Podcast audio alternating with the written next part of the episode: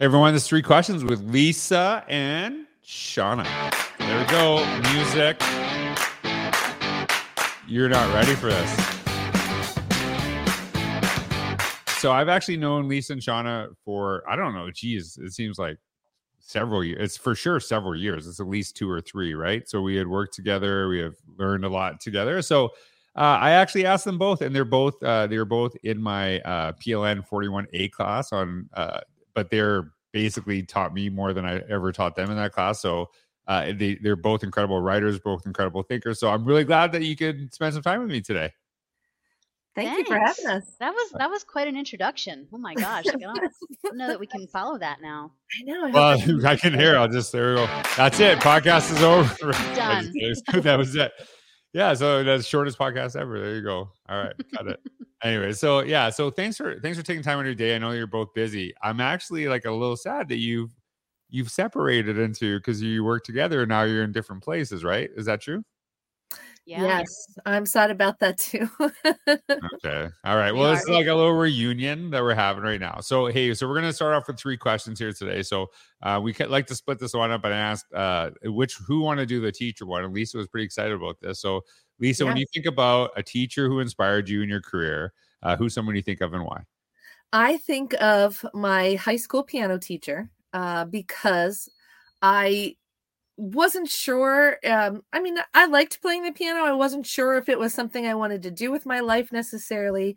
Um, but she really encouraged me to like take the next step and start taking my own piano students on.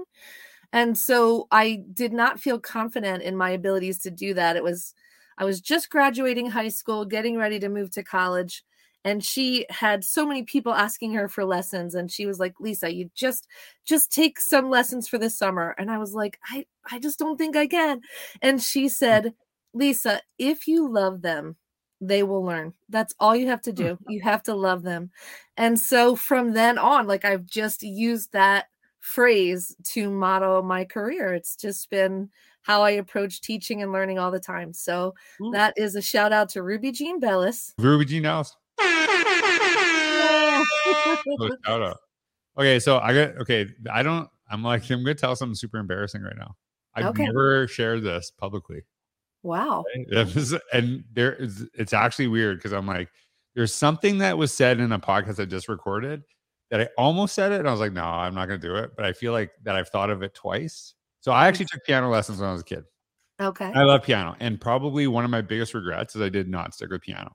I'll like play stuff here and there, and so the reason the reason I dropped out of piano this has nothing to do with questions. Okay, was I I was a big eater when I was a kid, right? And one of my favorite things was these sour cream. I know this is like what does this have to do with piano?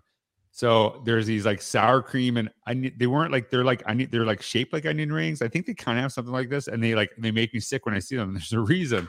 I was like walking out of a, a convenience store, and I opened them, and you know I'm a kid who's got like two bucks every time, right? Like I got enough for these these chips, and I opened them. They fell all over the ground, and I'm not talking like you know like clean floor, like five second rule, like the ground, like with dirt and like cigarette butts, and I was like.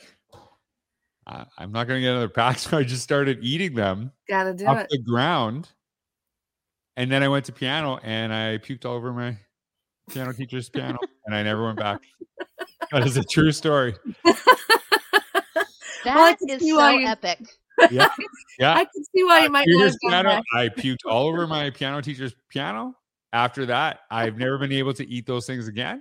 And uh, I never took Never piano lessons ever again. After two years, I was like so That's such a I was so embarrassed. And then she's like, What how why do you think you're sick? I'm like, I don't know. And Lisa, how too- would you have loved a student through that? yeah. How would you exactly? I will tell you what, it- it is somebody told me I should write some memoirs. I, I never had anybody puke on the piano, but I've had sessions where like kids have fallen off the bench and then cried and couldn't go Right. on, or you know, just different things like that. Right. And if you fall off a bench, if you fall off a bench, you can come back from that. Puking on the piano, It's not like not because you're like just sick for like no like you know you're just sick that day, but like you did something to make yourself sick. disgustingly sick. So yeah, that's a Mm. true story. There you go. So little, Thank you for little aren't you glad that that. you agreed to this podcast today? And that's where that went. So I would Yeah. give another shout out to my piano teacher for not embarrassing me. She was awesome too, and I felt I feel horrible to this day. So if you're listening, I apologize. So that's why I puked that day. Anyway, so Oh, all right. So, administrator, okay, Shana, and I know both of you. You know, you work at, you know, I don't know if you work at central office anymore. Like you kind of, it gets kind of like a, you kind of work central office. I know you work with a an IU, um, but you've obviously worked with a ton of administrators. We've had lots of conversations about that. So, when you think about an administrator, who's someone you think of and why? Um, it would be actually the um, director of our division when I had my first job. So I my very first teaching job was at the IU, and um, we have different divisions, and and the the director of all the special ed division, uh, her name was Barb Chubb, and she was just so amazing because I felt like she really got to know me, and so you know I, the IU has grown since then. I don't I don't really remember how many people but you know, several, probably a couple hundred to 600 people. Um, and I remember walking into like one of our big staff days. Everyone was there. And she was walking out the door as that I was walking in, and she stopped and she was like, "Shana, how are you?" And I was like, "Oh my gosh, you know my name? Like, there's Right. all these people here. I am brand new, like brand new."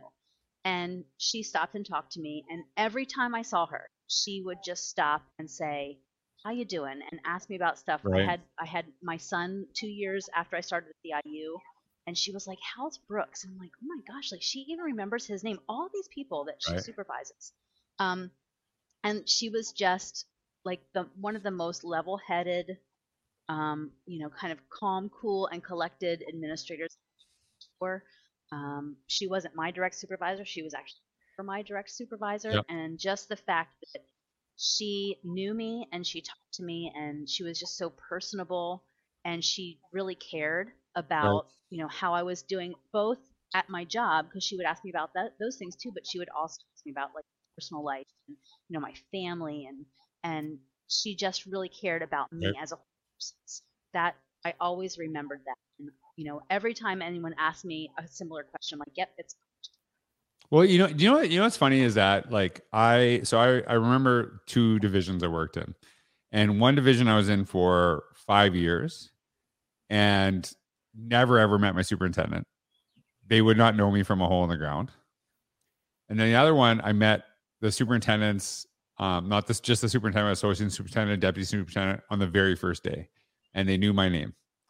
And the feeling the difference in feeling there between the two was so significant right? And i actually felt Mhm. like i had a connection right? Like it was you know the i always make little jokes about what i call the superintendent entourage like superintendent board members walking in totally you know it's more like a photo op than it actually is a connection and it's just kind of i, I hate it and it's like where did we lose that connection? Where did we lose that where you know we were in here for kids we are in here for people and then we got so you know kind of stuck on the politics and the outside and the like don't look me in the eye kind of mentality right and it's just there's there's a significant difference and so i just you know i hope and so i'm gonna give a big shout out for not only is it barb did you say barb chubb is that the name Barb Chubb yep barb Chubb, but all the superintendents who go to their way to make those connections, right? In in big districts and small districts. And a lot of times I know that notice the bigger the district, the more disconnected superintendents become.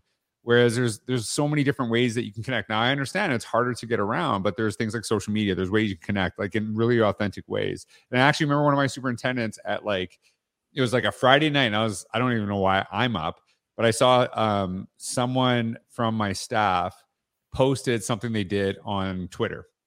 The superintendent, like at 11:50 p.m., like responded said, "Oh, I love this" on a Friday night, and like 11:51, the teacher's like, "Oh my god, thank you so much!" Right, and it was like that connection, and it was just like something really powerful there to see that. And you, I just like this is what I envisioned: the this the teacher's asleep or like going to bed, gets a notification, is like, what? And like sees that connection excited, right? Because they felt validated by the superintendent. So even though they probably, you know, because of the the sheer size of our district, they went out of their way to connect in an avenue that we actually have access to. So that, that says a lot.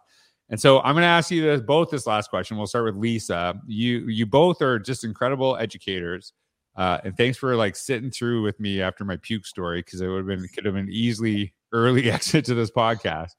But you go back and you look at you know all the things that you've learned in your career. Lisa, you can start. What advice would you give to your first year teacher self? I would give myself the advice to relax and enjoy um, just being with the kids because right. it was so uh, so much pressure to like do everything just right, but it will be okay. Yeah.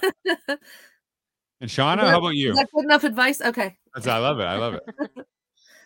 I would say, um, probably just soak in all of the the wisdom from the people around you. Right. Like I feel like there's so many things to learn your first year and, and you think you're ready and then you get into your first job and you're not as ready as you re- you really thought you were.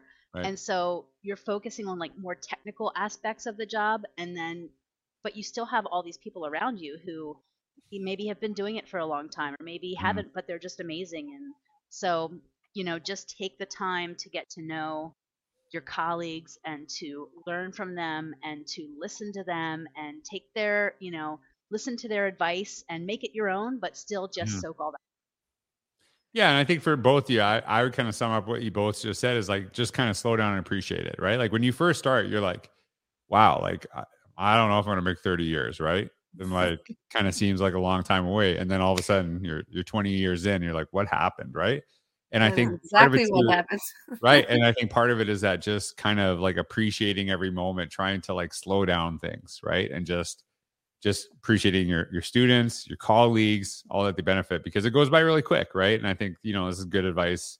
Uh as a I'm I'm glad that I'm an older parent that I started having kids. Well, I didn't have them, but started having kids at, a, at an older age because I've learned some of those mistakes um, and try to apply them as parents. So uh, it, it's awesome just sit down and talk to you. I love catching up with both of you. So I think selfishly, I wanted to do this podcast just so I can kind of reconnect with you both because I, I appreciate you uh, both so much. But uh, for anyone who's listening, connect with Lisa and Shana. You can see their Twitter handles uh, in the description down below. Lisa and Shana, thanks so much for being on the podcast today.